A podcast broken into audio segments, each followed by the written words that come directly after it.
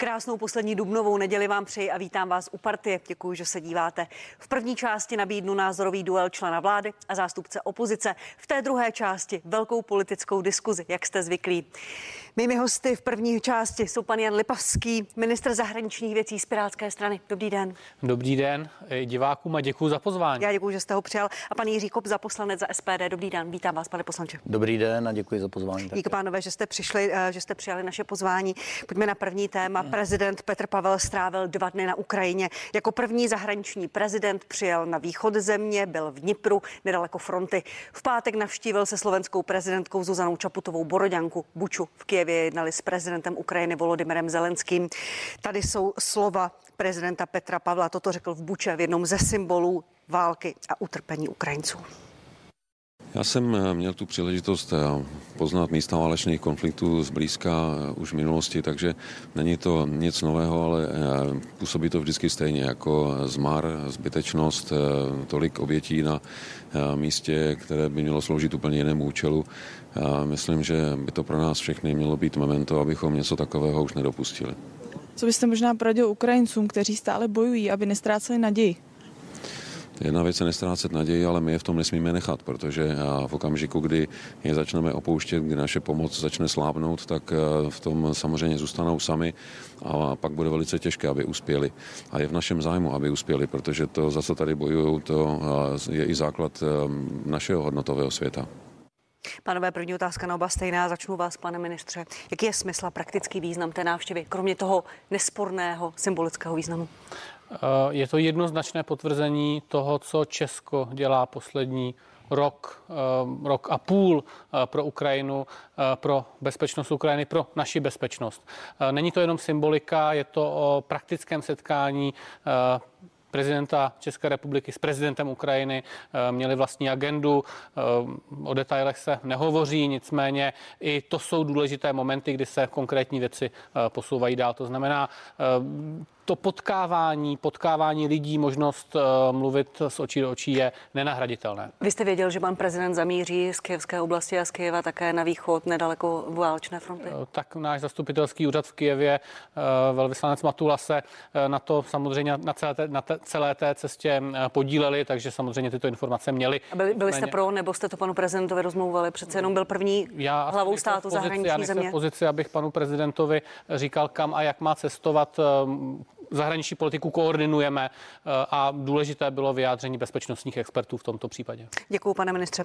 Pane poslanče, pro vás smysl, význam té cesty, kromě toho symbolu, který je velký, nesporný?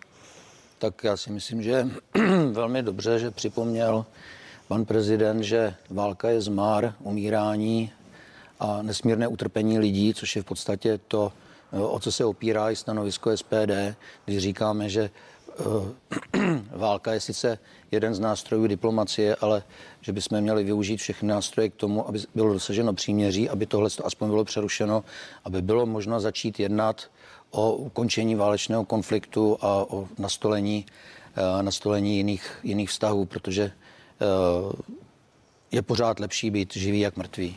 Vy dokonce říkáte, i špatný mír je lepší než válka. Máte ano. to svoje moto na sociálních sítích. Co je to špatný to, mír? Jsem, to jsem neřekl já, to řekla tuším Marie Terezie, ale myslím si, že to je. Berete, berete si to za své, máte to, máte to jako své moto na Facebooku. Co je to špatný mír pro vás v této, špatné, v této válce? Územně umenšená Ukrajina, splněné požadavky Ruska, potom strach, ve kterém budeme žít. Co Rusko udělá potom? No, já myslím, že to je jakýkoliv mír, kde se nezabíjí. Ať už to obnáší, obnáší cokoliv. Protože uh, máme v naší historii několik takových momentů. Eh, rok 39, rok 68, eh, kdy eh, vlastně byl vybrán, vybrán mír proti, řekl bych, v tom 39. to byl víceméně beznadějný odpor, protože v té době musíme si uvědomit, že nejenom Německo a Rakousko, které anektovalo Německo, ale také Polsko a Maďarsko mělo své územní zájmy a cíle na nás. Promiňte, pojď, pojďme na Ukrajinu. Já, já rozumím ta analogie, oni mají často problém v tom, že ne, neúplně fungují. Co je pro vás ten špatný mír na Ukrajině? Ano, špatný mír může být eh, třeba to, že eh, bude teď příměří a začne se jednat. To znamená, obě válčící strany se zastaví tam, kam došly a začnou vyjednávat. Začnou, budou muset vyobchodovat vlastně uh, další postup. Ale přestane se zabíjet, přestane se ničit. Pane, pane ministře, pojďte na to reagovat, pak položím Já otázku. jsem rád, že jste řekl, že se nemá zabíjet po míru. A když se podíváme, jak se Rusko chovalo a chová během okupace Ukrajiny, tak vidíme, že tam, kam přišli ruští vojáci, tak začaly čistky. Přicházely eh, tajné služby se seznamami, unášení, zabíjení, zabíjení civilistů, rodin, žen, únosy dětí. A eh, s tímto nastupují Ukrajinci do armády, aby bránili své ženy a děti, aby je ubránili před tímto ruským světem, eh, před eh, touto rusifikací. Eh, A já proto tvrdím, že je potřeba, aby Ukrajina dokázala získat celé své území zpět, tak jak ho známe, aby dokázala uhájit svoji územní celistvost, suverenitu, aby už tam nikdo nemohl zabíjet ty jejich ženy a děti. Za to bojují Ukrajinci. A pokud se bavíme o míru, eh, já jsem největší zastánce míru a proto podporuji desetibodový mírový plán prezidenta Zelenského. Tak eh, já nebudu obchodovat s cizí krví. A fakt je ten, pane ministře, že když jste mrtví, tak neubráníte vůbec nic. To ubráníte jedině, když jste živí. A abyste byl, zůstal živý, tak potřebujete přestat, aby přestalo zabíjení. A to je zapotřebí mít na paměti.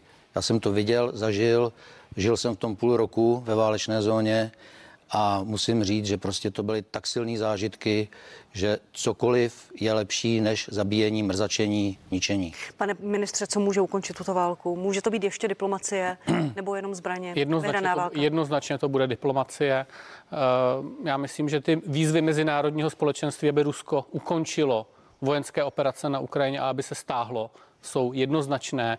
Eh, Máte to v každých závěrech eh, premiérů evropských, evropských ministrů zahraničních věcí.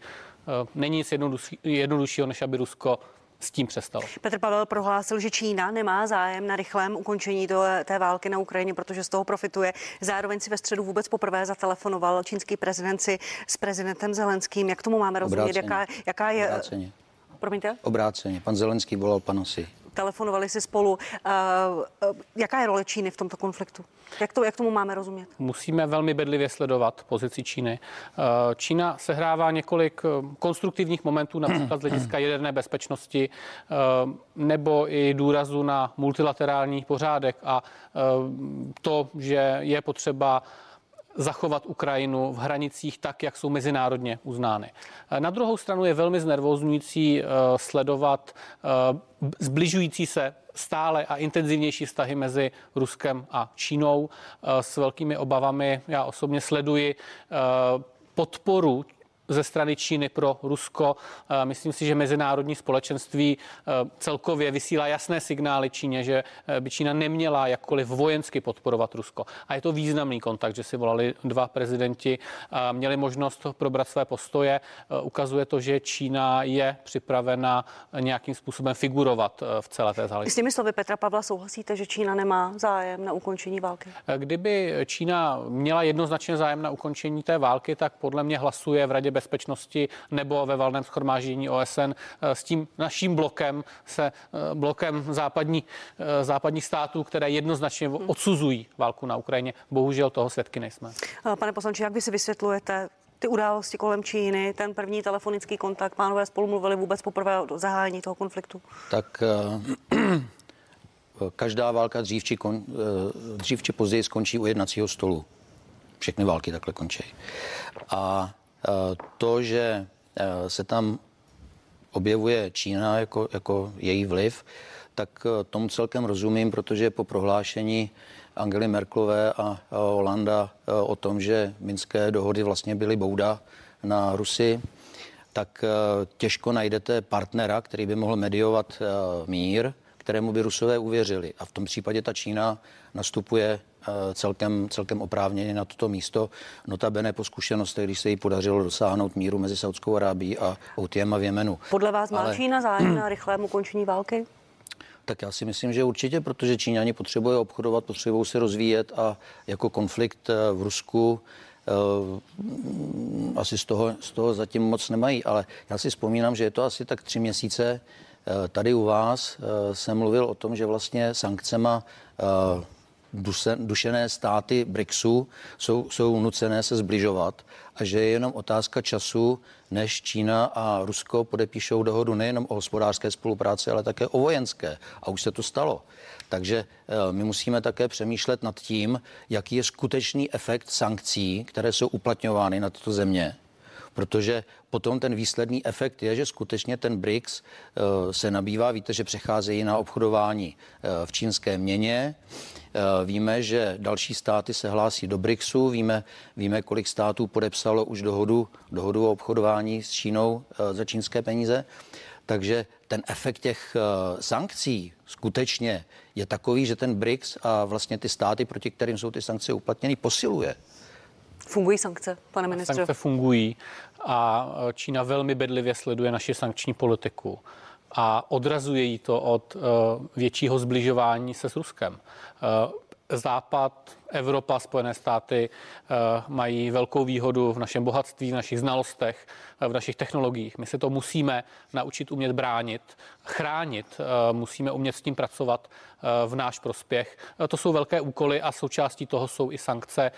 Rusko snižuje objemy těžby ropy a plynu nejenom kvůli tomu, že jsou pod sankcemi, ale také proto, že nejsou schopni otevírat nová naleziště, protože tam prostě dří, potřebují technologie z Německa, z Francie a ty se jim dneska nedostávají. A taky se OPEC dohodl na snížení těžby. Že? Než přejdu Eh, k Ukrajině a eh, Evropské unie možnému členství. Ještě dovolte, pane ministře, otázku eh, právě na sankce a na české zboží v Rusku v supermarketech je k dostání celá řada českých výrobků. Podnikatelé, které média oslovila, tak mlčí nebo údajně nevědí, jak se tam to zboží dostalo do ruských obchodů. Vy to víte? Já se tím budu zabývat, nechám si to, nechám si to doložit. Nicméně ta cesta toho zboží může být přes nějakou jinou zemi. Předpokládám, že rozhodně Česko dodržuje a naše orgány dodržují eh, všechny režimy, takže eh, tam budeme muset se asi trošku podívat eh, vlastně, jak se tato, jak se tato věc děje. Tam, kde to velmi bedlivě sledujeme, a je to odpovědnost i mého rezortu, samozřejmě to se bavíme o zbrojních dodávkách a můžu garantovat, že to, to opravdu je pod drobnohledem. Váš pan náměstek, pan Dvořák, brzy už zřejmě i kolega ve vládě řekl v konkurenčním pořadu, že máte informace po té, jak to sledujete z vašich interních šetření, že z jednou zemí v postsovětském bloku, on to tak to přímo nejmenoval, ale vyplynulo to z toho vzrostl mezinárodní obchod s Českem. Je to Já tak? Myslím, Máte že takové údaje? zemí může být eh, více, že se celkově bavíme o sousedních zemích eh, v Ruské federaci. Nicméně nemám teďka v ruce konkrétní číslo, eh, které bych mohl dát na stůl a je to něco, čemu se samozřejmě věnujeme. A až to budete vědět, až to číslo být budete, řeknete tu zemi, přes kterou ta cesta do ruských supermarketů Já si to nechám doložit a pak případně budu komunikovat cokoliv. cokoliv. Rozumím, děkuji. Pane poslanče, jak vy se na to díváte, že v supermarketech se dají koupit české výrobky, potraviny, alkohol, pivo? Tak nemusím zacházet do hluboké historie. Podívejte se, jak to bylo s alkoholem v roce 1920 ve Spojených státech. To znamená, v momentě, kdy někde něco zakážete, v ten moment se to objeví na černém trhu, v ten moment naskočí překupníci, naskočí reexporty z různých dalších zemí, ať už v rámci, v rámci států NATO nebo mimo, mimo státy NATO. To je, to je biznis prostě a v momentě, kdy se na tom dá vydělat, tak prostě tahle situace přijde a ty reexporty prostě existují, ať už jsou to lékové, potravinové, eh, speciální, prostě to, to, to, je, to je, eh, abych tak řekl, abych použil citát, neviditelná ruka trhu. Uh neviditelná ruka trhu v případě války a sankcí. Nicméně je správně podle vás, ano. že se ministerstvo tomu věnuje, že chce mít proto čísla, důkazy a pak nějakým způsobem jednat? Tak já mám takový pocit, že to ministerstvo je tady od toho. Možná se mýlim, ale Mělo by. Ne, určitě samozřejmě největší téma. Obcházení sankcí je velké téma v Evropské unii. My jsme součástí té bohaté diskuze, kde se hledají konkrétní opatření, tak tohle je jeden z malých střípků. Děkuji, pánové. Pojďme si teď pustit slova prezidenta Petra Pavla, který v Kijevě prohlásil, že se hodlá osobně zasadit o to, aby přístupová jednání mezi Evropskou unii a Ukrajinou začala už letos. Tady jsou jeho slova. Určitě to nebude záležitost eh, měsíců. Eh, přístupová jednání a uzavření všech um, kapitol trvá několik let. Myslím, že je důležité na tom velice intenzivně pracovat a k tomu může hodně pomoci poválečná obnova Ukrajiny, protože to bude velice intenzivní spolupráce v mnoha oblastech a může pomoci některé ty procesy, které by třeba trvaly déle, urychlit. Zároveň umožní nastavit velice striktní kritéria pro využívání fondů pro obnovu, takže i problém, který Ukrajinu tíží a je často zdůrazňován, to znamená korupce, může být do značné míry pod kontrolou a tím pádem eliminován. Ale ten časový horizont si netroufám odhadnout. Pane ministře, je reálné, aby přístupová jednání Ukrajiny a Evropské unie začaly ještě letos? Já si to představit umím, ale musí na tom být schoda eh, v celé 27. A, a, je tam? a dneska je mnoho států, které mají skeptický postoj k tomu. Já ho respektuji, snažím se s takovými zeměmi hovořit, vysvětlovat přínosy Eh, toho, abychom Ukrajině eh, podali ruku a abychom pomohli Ukrajině pracovat na tom, že bude více evropštější zemí, že upraví zákony, procesy, že se nám více přiblíží, protože Ukrajina eh, chce být součástí našeho společenství a tím nemyslím jenom Evropskou unii. Oni chtějí být součástí Evropy, nechtějí, aby je ovládal někdo z Moskvy a být členem Evropské unie pro ně znamená tuto garanci. Volodymyr Zelensky i při této návštěvě pana prezidenta Pavla a prezidentky Čaputové znovu ujistil, že Ukrajina dodrží všechna pravidla pro vstup do Evropské unie, tak jak to museli udělat eh, jiné země. Bude politická odvaha to vyžadovat? Musíme to vyžadovat. Ukrajina nemůže mít žádné úlevy. Eh, máme jednotný trh, máme jednotná pravidla. Sami zde v Česku řešíme neustále nějaké takzvané ty zákony z Bruselu. Občas jsou s tím trápení, ale tím samým je potřeba, aby prošla Ukrajina, protože pak to znamená, že opravdu budeme fungovat společně. Eh, Ukrajina je společnost, která se dokáže eh, stát plnohodnotnou součástí Evropy. Dnes a denně to prokazují eh, během té války a je potřeba jim s tím pomoct a nebude to jednoduché. Pane poslanče, SPD je proti vstupu Ukrajiny do Evropské unie, tak to zní vaše politické stanovisko. Proč? No, protože teď v tento moment my si to neumíme představit, protože eh, neumím si představit, že by na jachtách ukrajinských oligarchů vlály vlajky EU a neumím si představit, že by země, eh, ve které je občanská válka, vstupovala do Evropské unie, tam, tam ta Já země musí... Země, tak té země je hlavně válka. občanská válka. Já se omlouvám, to je opravdu sprostá lež. Ukrajina byla napadena Ruskem. V roce 14 již tehdy jim Putin no. ukradl Krym a pak tam začal posílat zbraně a, a, a, a nakonec Zapálil tu klíčovou bitvu odboru. rozhodli tankisté, uh, burjastí tankisté. Promiňte, pane poslanče, ať to uzavřeme. Vy si myslíte, že na Ukrajině je občanská válka, nikoliv, že ruský agresor útočí na Ukrajinu, je tam válka? Občanská válka tam probíhá stále, ať už tam jsou rusové nebo nejsou, protože v Donbasu je válka od roku 14. A uh, Luhansk i Doněck vlastně Eh, jako provincie ukrajinské, eh, jejich milice tam bojují.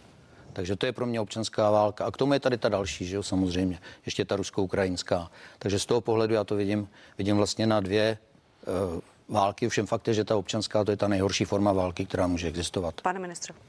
No, já už jsem vám mm, tedy jaksi bez dovolení skočil do řeči, protože to je naprosto sprostá lež. Eh, můžeme se tady v tom rozebírat do nekonečna, ale jedná se o ruskou imperiální agresi řízenou z Moskvy od samého začátku, stejně jako byl konflikt Podměstří, stejně jako byl konflikt v Abcházii, v Jižní Osety potom přidali Krym a vyrobili si uh, fejkové státy Luhansk a, uh, a Doněck. Vy na tyto uh, ruské narrativy naskakujete a je to smutné to hmm. pozorovat. Nicméně, pokud my bychom se podle tohoto měli řídit v našem politickém rozhodování, tak by to znamenalo, že odezdáváme naši politiku do Moskvy a to rozhodně já tedy nepřipustím, naše vláda to nepřipustí a proto konec konců nemáme problém stát za Ukrajinou i v jejich evropských aspiracích a podporovat ji v tom, protože víme, že to bude dobré i pro Česko. No, tak ten úvod zase považuji za lež já, takže to už je otázka názoru. Pane poslanče, když splní Ukrajina podmínky, které jsou nutné pro vstup eh, do Evropské unie, proč by tam nemohla jít? Když splní podmínky, to znamená, bude mír, konsolidované rozpočty, eh, jasná politická struktura, eh, demokracie, finanční stabilita a tak dále, tak potom je samozřejmě možné otevřít ta jednání, ale teď ne.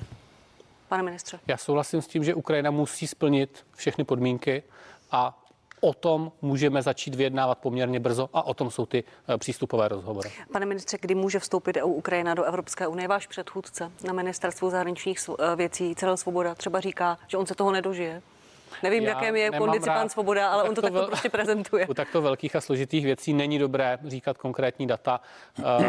Ale Tohle je přesně věc, na které potřeba pracovat, projevovat dobrou vůli a vzájemně si pomáhat. A tohle je další logický krok. Ehm, přístupová jednání jsou to, že se veme taková tlustá kniha a jde se bod po bodu a díváte se na to, jestli Ukrajina splňuje nebo nesplňujete a píšete si bokem seznam a dáváte Ukrajině zpětnou vazbu. Ehm, zde je potřeba ještě, abyste upravili tuto směrnici o, budou to být nějaké výrobky. Tak jako známe to konec konců zde z Česka. Je to technická záležitost, která ale potřebuje silnou politickou vůli. A proto mluvím o tom, že my tu silnou politickou vůli máme ukazovat, protože je to pro Ukrajinu i pro Evropu dobré. A pane poslanče, pan Svoboda dokonce říká, že je v dobré kondici, je ročník 56, dovolím si být indiskrétní. Říká, že se toho nedožije. Co si myslíte vy? No vidíte, to je mladší než já. Jak to já vidíte bych vy? panu Svobodovi, aby se toho dožil. Jak to vidíte vy, pane poslanče? Tak eh, já si myslím, že se bavíme o horizontu desítek let. Desítek let, pane ministře? Já bych, jsem výrazně větší optimista. Uh, děkuji. Máte taky větší čas na to očividně, že při vašem věku.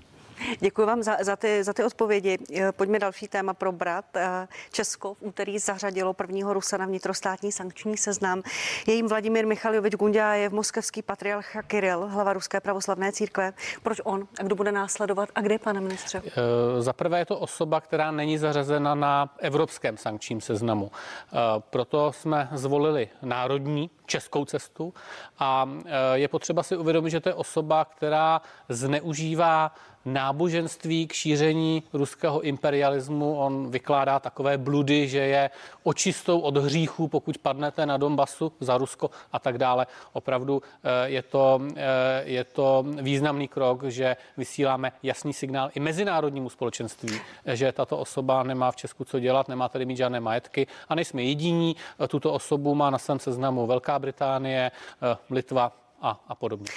Pan Fiala, pan premiér včera na vašem sjezdu řekl, že další lidé budou následovat. Zajímá mě kdy a jestli už máte rozhodnuto, kdo tam bude. My na, na tom postupně pracujeme. Sám. Eh, k sankcím rozhodně dopředu nikdy ani nenaznačíme, kdo by se na nich mohl objevit, než to schválí vláda, protože z logického důvodu by to postrádalo eh, ten smysl. Rozumím. Eh, pane poslanče, jak vy se díváte na ten seznam? Zatím je tam patriarcha Kiril, premiér říká, že další osoby budou následovat. Tak eh, já jsem a priori nepřítel seznamů, protože uh, uh, myslím si, že to jenom zase vyostřuje vztahy, vyostřuje tu situaci v první řadě. V druhé řadě, pakliže patriarcha Kiril se něčím provinil, tak může být, eh, abych to řekl, může mu být odmítnut vstup do České republiky nebo vstup do EU nebo něco takového, ale vyloženě, vyloženě dělat nějaký sankční seznam eh, na lidi, kteří se eh, znelíbí, kteří někde něco řeknou, tak to pak je otázka, jak dlouho bude trvat, než se tam objevím já třeba. Pane, Pane ministře. ministře. No vy se tam neobjevíte, vy jste český občan, tak, takže... Tak dobře, to... no tak ve zprávě o extremismu třeba. To to není sankční seznam a to, to, tam úplně, to tam úplně asi nemá smysl míchat uh, jabka a hrušky dohromady. Rozumím. Uh, vy... Nicméně je pravda, že soud uh, nedávno rozhodl, že SPD je parlamentní fašistická strana, nebo on, co to, on rozhodl, to soud řekl, on, že, on rozhodl, že, že, že se respekt... může psát v novinách, takže to chce, pokud by no. se to objevilo ve zprávě o extremismu, ale, tak by mě to nepřekvapilo. Ale, ale v zápětí odsoudili tu učitelku, že řekla něco, co se nelíbilo, takže ono zase ten metr je jeden takhle dlouhý a jeden takhle dlouhý. Pojďme k sankčnímu seznamu. Eh, vy souhlasíte s tím, jak patriarcha Kiril jedná, jakým způsobem postupuje? On se vyhýbá odsudku ruského násilí na Ukrajině, řekl, že ta Moskva bojuje proti zlu, je to podporovatel Vladimira, Vladimira Putina. Tak já se musím přiznat, že církevní záležitosti nesleduju a pravoslavné už vůbec ne, takže k tomu mám naprosté minimum informací, většinu z toho, co jste řekla vy teďko, takže... Ale přesto říkáte, tomu... že, že je chybou, že na tom sankčním seznamu? No, já jsem nepřítel prostě těch seznamů jako takových, jo, bych chápal, kdyby tam byli nějací zločinci, váleční zločinci, eh, já nevím, kdyby tam byli lidi, kteří zapálili dům odboru v Oděse, kdyby tam byli prostě lidi, kteří se provinili proti lidskosti, jo, a takový, to bych chápal, tomu rozumím, ale jako tady k tomu nemám informace. Pane ministře. Já myslím, že, já myslím, že člověk, který žene masy do války, na takový seznam patří. No ale to, to jsou všechny války pro boha. Ať už to vemete od, od Jemenu přes Náhorní Karabách, přes severní Kypr, eh, přes eh, Sýrii, Libii, No, Irák. Sledujeme zájem tam, českých občanů. Tam je, tam je to všude. A nejvíce nás teďka ohrožuje no. ruská imperiální a, a, agrese proti Ukrajině. Tak, tak logicky moment... jsme se na to zaměřili. Já si myslím, že to je. Teď to momentálně je nejvíc ohrožují české vysvětlení. občany v Sudánu. Že jo, tam v Jižním Sudánu zůstali naši občani. Podařilo se nám čtyři občany ze Sudánu evakuovat, pokud a... tady mohu fakticky doplnit. Děkuji, pojďme ještě, pojďme zůstat na Ukrajině, prosím vás. Jinak se ta diskuze argumentačně trošku rozbíhá a znepřehledňuje, pane poslanče, děkuji. Evropská komise se v zásadě dohodla se státy jako Polsko, Maďarsko, Slovensko, Bulharsko ohledně dovozu ukrajinského obilí. A uvedl to komisař pro obchod. Řekl, že eh, omezení dovozu jednostranných, eh, jednostranné blokády jsou v zásadě nepřijatelné. Vy přesto říkáte, že SPD podporuje zákaz dovozu zdravých škodlivých ukrajinských zemědělských produktů. Mě jednak zajímá, kde máte vlastně důkaz, protože to obilí je škodlivé, protože státní potravinářská zemědělská inspekce udělala kontroly a z nich to nevyplývá. Tak eh, zřejmě naše, naše inspekce má jiné metody než třeba v Polsku a v Maďarsku. A my si myslíme, vy, že Česká... Vy nevěříte eh, kontrolnímu orgánu České republiky? Ale tak eh, paní Tománková, jsou různé triky. Dá, dá, se, dá se obilí, které je prosáklé pesticidama, smíchat se zdravým obilím a, a ta, ten obsah těch pesticidů se dostane pod měřitelnou hodnotu. Takže tomu nevěříte těm kontrolám? Takže uh, je otázka, do jaké míry se to dá verifikovat, to je jedna věc. Ale druhá věc, která je hlavní, Česká republika je vývozce obilí. Jo, to znamená, já vůbec nechápu, proč bychom měli dovážet nějaké obilí. Takže pak, jde pak, o zdraví nebo o obchod? Jde o, jde o obojí. O zdraví, o obchod a jde také o naše zemědělce, protože v momentě, kdy se doveze velmi levné obilí z Ukrajiny, tak v podstatě tady se zbortí trh s obilím.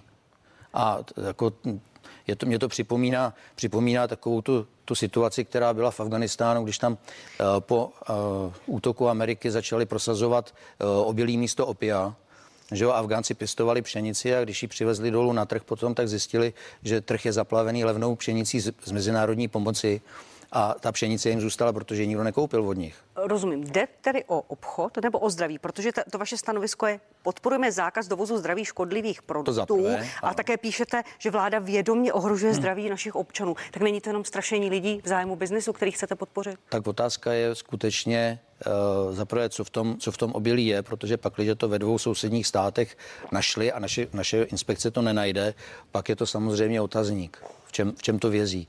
Ale druhá věc je ta, že skutečně musíme taky chránit náš trh, naše zemědělce a musíme, musíme prostě držet nějakou cenovou hladinu, protože těch spekulací samozřejmě je válka a víme všichni, že v míru se poctivou prací nezbohatne. To se zbohatne jenom za války spekulacemi, když je člověku zdrojů. A to obilí zrovna, to je jeden z výborných segmentů trhu, na kterém se skutečně dají vydělat obrovské peníze. A pane ministře, kontroly SPZI neodhalily žádné eh, zdraví ohrožující množství nějakých látek, pesticidů a tak dále. Vy věříte těm kontrolám? Já, má, já mám plnou důvěru eh, v inspekci. Věřím, že kdyby našli mm, nějaké nálezy, tak o nich informují a učiní eh, takové kroky, které jsou, eh, které jsou zapotřebí. Nemám důvod současné závěry spochybňovat, tak jak to dělá pan poslanec a ne, nepředložil jste žádné vlastně konkrétní důkazy nebo neřekl jste konkrétně, kde ten problém je, takže ne, nemyslím si, že, že vlastně říkáte pravdu.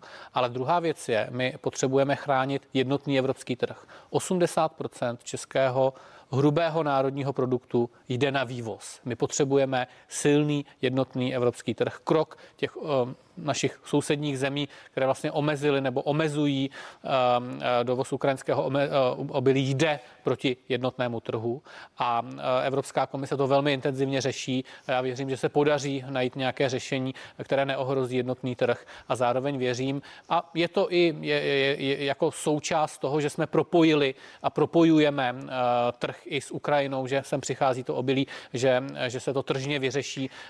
Určitě jsme připraveni podporovat české zemědělce. Konec konců to stát velmi intenzivně činí a byl bych nerad, aby mm, tento, jaksi, tato situace nějakým způsobem ohrozila české zemědělce. Ale... To, promiňte, promiňte, pane ministře, to, co řekl eurokomisář Valdis Dombrovskis, že se v zásadě Unie a komise dohodla s Polskem, Maďarskem, Slovenskem a tak dále, co to znamená, že oni budou muset eh, otevřít trh Já mám informaci, že tam došlo k politickým pokrokům, nicméně neznám přesně detail té dohody a uh, uvidíme tedy, co, uh, co, co přesně bude tou politickou dohodou. A přesně ano, mám informaci, že, že, že existuje uh, určitá politická dohoda právě mezi Evropskou komisí a těmito, těmito státy. Ale nes, rozhodně bych tedy ne, nedělal závěry, že naše inspekce dělá nekvalitní práci. To mi já přijde, jsem, že já jsem neřekl, já jsem řekl, že je možné prostě najít způsoby, jak, jak to obejít. Tím ale nepřímo říkáte, že dělá nekvalitní práci, když obchází ne, nějaký ne, poctivý obchází průzkum infekce, a zjišťování, ale jestli pak, to Pak, když dostane vzorek, kde je ten obsah těch pesticidů prostě pod hranicí měřitelnosti, což se dá technicky jako zajistit celkem snadno, tak eh, samozřejmě oni tam nemají co, co najít. Promiňte, pane poslanče, vy proto máte důkazy, protože vy tady říkáte poměrně závažné obvinění ne. pro uh, státní kontrolní orgán, vlastně tak trochu spochybňujete, že by to tak mohlo být. Říkáte, že Bůh ví, jak se ty kontroly probíhají, tak máte ne, ne, ne, nějaký já jsem důkaz? nic takového neřekl, nepodsouvejte mi to prosím pěkně. Já říkám, že ta kontrola mohla proběhnout na vzorku, který už mohl být a priori naředěný, což je něco úplně jiného. Jo? A pakliže, pakliže ty e, inspekce v Maďarsku a v Polsku a na Slovensku e, zjistili něco jiného než ta naše, tak eh, pak je otázka jako spíš zabývat se, proč je tomu tak, proč naše inspekce nic nezjistila a proč ty jejich ano. A vy, promiňte, a, a já ještě jednou, vy máte, vy máte důkaz, že by to tak mohlo být, že by měli nějaké už naředěné vzorky a že by ten, ten průzkum tady probíhal jinak? Je to, je to úvaha, ale jak říkám, já nespochybnuju eh, potravinářskou inspekci, to vůbec ne, ale říkám, že prostě může dojít k tomu, že prostě dostanou vzorky takové, které budou už připravené k tomu, aby odpovídali. No tak já teda se snažím politiku eh, dělat spíše na základě faktů, než na základě úvah a domněnek. Děkuji vám, pánové, za vaše odpovědi k tématu Ukrajina eh, k vašim, eh, k vašim odpovědím. Pojďme ještě na jedno téma. Vláda ve středu schválila smlouvu se Spojenými státy o obrané spolupráci, takzvaná DCA. Teď musí ratifikovat parlament. O dohodě se mezi Prahou a Washington se jednalo rok. Za českou stranu se na tom podíleli vyjednavači jak z ministerstva obrany, tak právě i z ministerstva zahraničních věcí. Pane ministře Lipavský. Po zkušenostech s radarem v Brdech se kolem smlouvy zdá se našlapuje velmi opatrně. Ministerstvo obrany zveřejnilo obsah smlouvy, přidalo k tomu otázky, odpovědi, natáčí podcast. I tak je ale část eh, společnosti přesvědčená, že smlouva rovná se vojenské základny v Česku. Počítáte s něčím podobným jako v případě radaru v Brdech? Uh, nepočítám. Já věřím tomu, že i uh, ta kampaň nebo ty, ty informace, které velmi transparentně vláda, ministerstvo obrany dává, dává veřejnosti a expertům k dispozici, si eh, rozptýlí eh, obavy eh, tohoto, tohoto typu. Já samozřejmě rozumím různým historickým reminiscencím, včetně té, které, kterou jste zmínila. Nicméně jedná se o smlouvu, která upravuje případný potenciální pobyt, který není nějak blíže specifikován, může to být na chviličku a určitě vždy se souhlasem parlamentu a to je naprosto klíčové. Už 6. května se v Praze sejdou odpůrci vlády, bude tam i expremiér Jiří Paroubek a právě DCA, ta smlouva má být velkým tématem. Pan Paroubek se k tomu vyjadřuje už dnes, srovnává to s různými jinými historickými událostmi. Tak mě zajímá opravdu, jestli nepočítáte s tím, že se tady strhne kampaň stejná jako v případě radaru. Je, je možné, že se o to bude zajímat široká veřejnost. Eh, já svůj úkol vnímám, že je potřeba, abych vysvětlil důležitost toho, eh, proč s naším strategickým partnerem Spojenými státy máme smlouvu, eh, která jaksi rámuje případný eh, transport, pohyb eh, jednotek. Eh, nežijeme v jednoduché bezpečnostní situaci, musíme být připraveni na všechny scénáře. Spojené státy nám pomáhají zajistit naši bezpečnost. Takže já jsem připraven do těch debat jít, nemám s tím žádný problém a rozhodně to pomůže naší bezpečnosti. Děkuji, pane poslanče Kupco. Jaká bude pozice SPD v poslanecké sněmovně, když budete mít na stole smlouvu, budete o ní jednat? A hlasovat o ní? Tak eh, my tuto smlouvu považujeme za nepotřebnou v mnoha pohledech, eh, řekl bych, eh, jdoucí za rámec toho, co řekl pan ministr, zejména třeba v otázce jurisdikce a legislativy, které budou případně američtí vojáci, jejich rodinní příslušníci a personál podléhat. Takže my, my jsme proti Tu smlouvu má tuším 24 zemí nebo 23 zemí Evropské unie se Spojenými státy. Proč by ji nemáme mít? V čem je to nad rámec? Já si myslím, že ji nepotřebujeme. Já si myslím, že zatím, kdykoliv byly nějaké přesuny přes naše území, tak se to řešilo uh, standardní cestou. Uh, vláda má určité pravomoci, parlament má určité pravomoci a uh, tu smlouvu vlastně nepotřebujeme. Ta posiluje uh, možnost vlastně cizí armády pohybu, pohybovat se po našem území a to, to jako je pro nás nepřijatelné. Pane ministře, No, proč potřebujeme to cizí armáda, je to, je to, jsou, to, jsou to spojenci, jsou to naši klíčoví spojenci a uh, myslím si, že ta dnešní opravdu složitá bezpečnostní situace v Evropě vyžaduje, abychom s našimi spojenci měli intenzivní vztahy a dokázali jim uh, víc, víc vstříc. Tento argument jsme členy NATO, jsme členy Severoatlantické aliance, za hranicemi Slovenska No, je válka. No, tak nepotřebujeme tuto smlouvu, protože vše, zatím všechno běželo eh, podle stávající legislativy a, a já si myslím, že pořád jako jsme své právná země a máme si rozhodovat o tom, o tom, eh, kdo se bude pohybovat po našem území a jak dlouho a kudy a podobně, takže eh, my tuto smlouvu určitě nepodpoříme. Bez pochyby své právná země jsme eh, také naši vyjednavači, ať už z rezortu ministerstva zahraničí, eh, obrany, ale také dalších rezortů, kterých se to týká finance, spravedlnost. To, byly, to byl široký tým, na tom poctivě rok pracovali, studovali těch dalších 26 smluv, které jste zmínila a myslím si, že vyjednali opravdu kvalitní podmínky. Vy jedete na začátku května do Spojených států amerických, budete jednat se svým protěžkem Antony Blinkenem. Budete jednat i o naplňování té smlouvy, co si vlastně od toho američané slibují, co si představují? Já myslím, že asi letmo smlouvu zmíníme, nicméně eh, teďka je to ve fázi ratifikace na obou stranách. Eh, smlouva čeká na podpis eh, ze strany Česka, na podpis paní ministrině.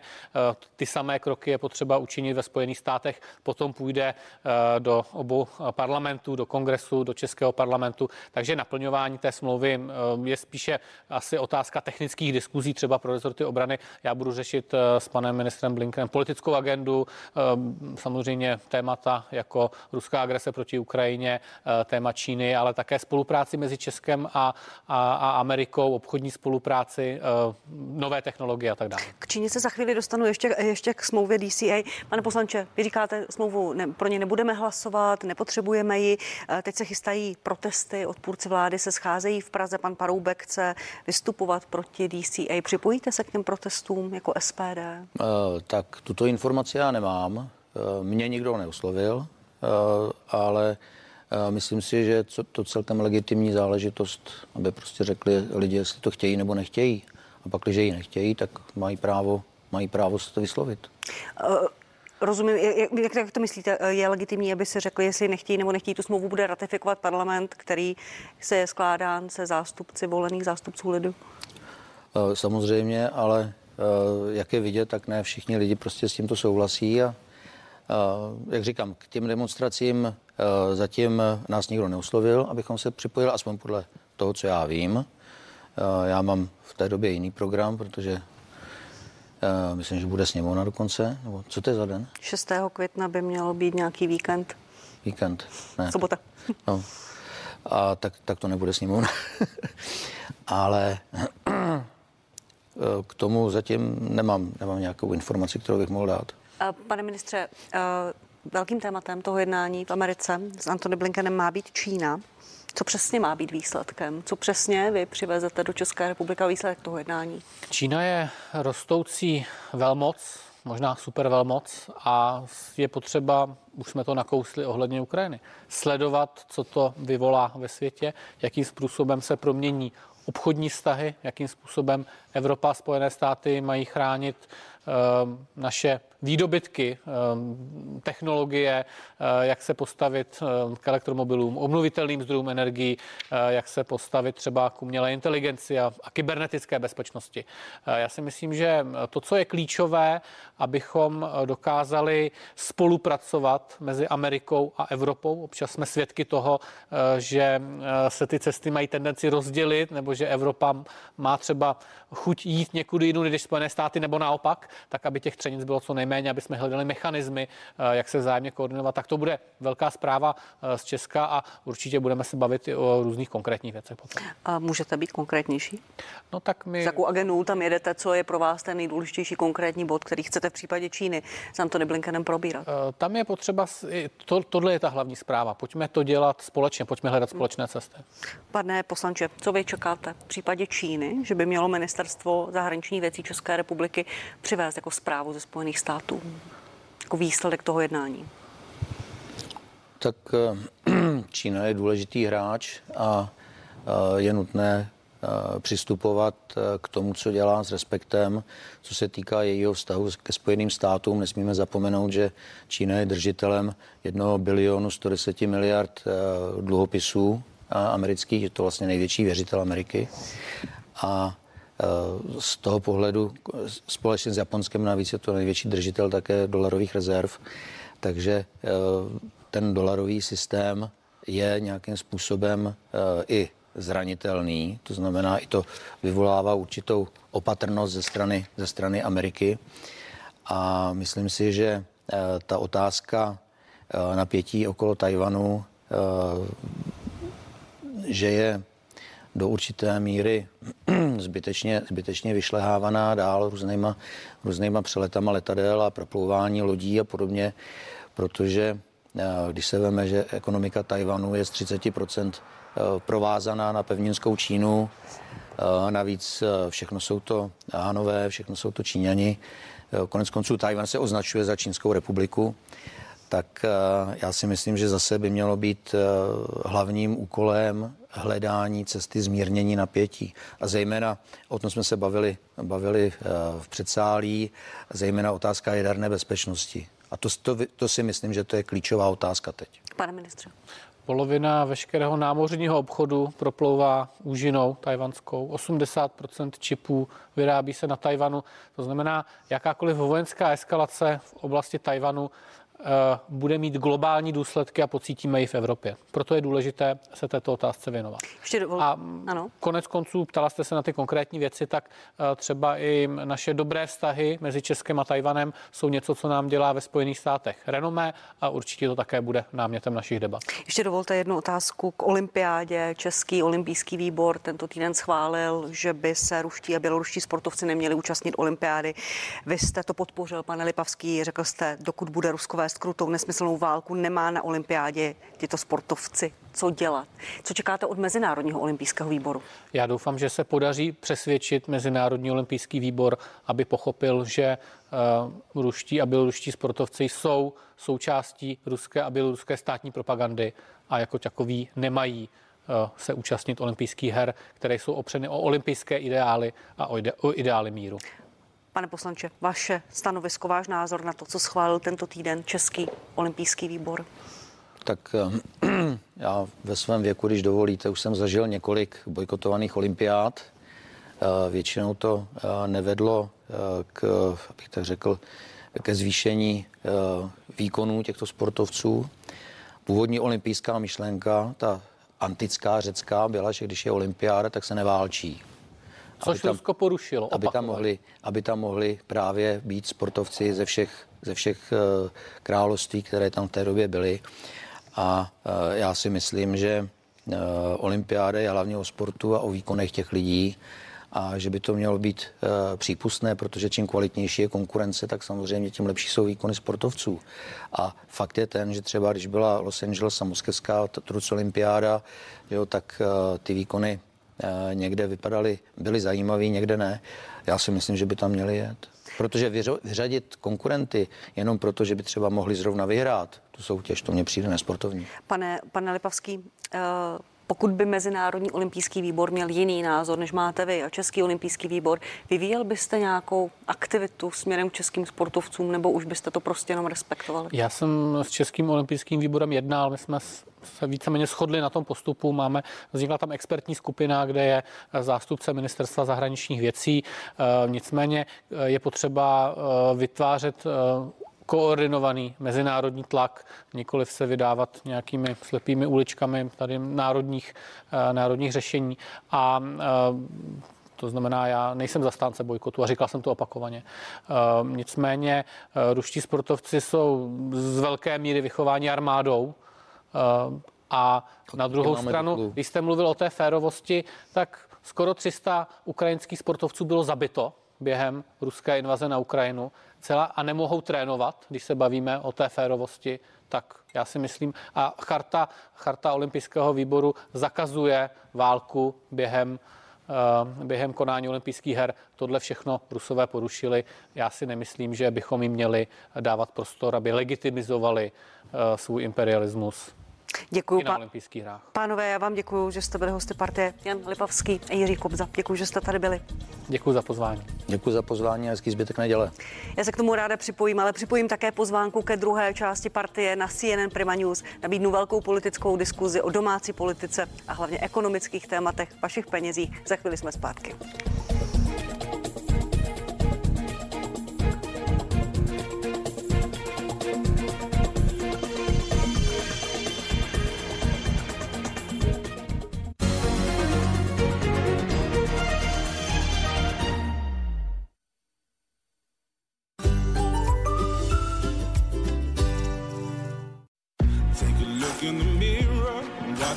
Gillette Pro Glide má naše nejostřejší břity a výkyvnou hlavici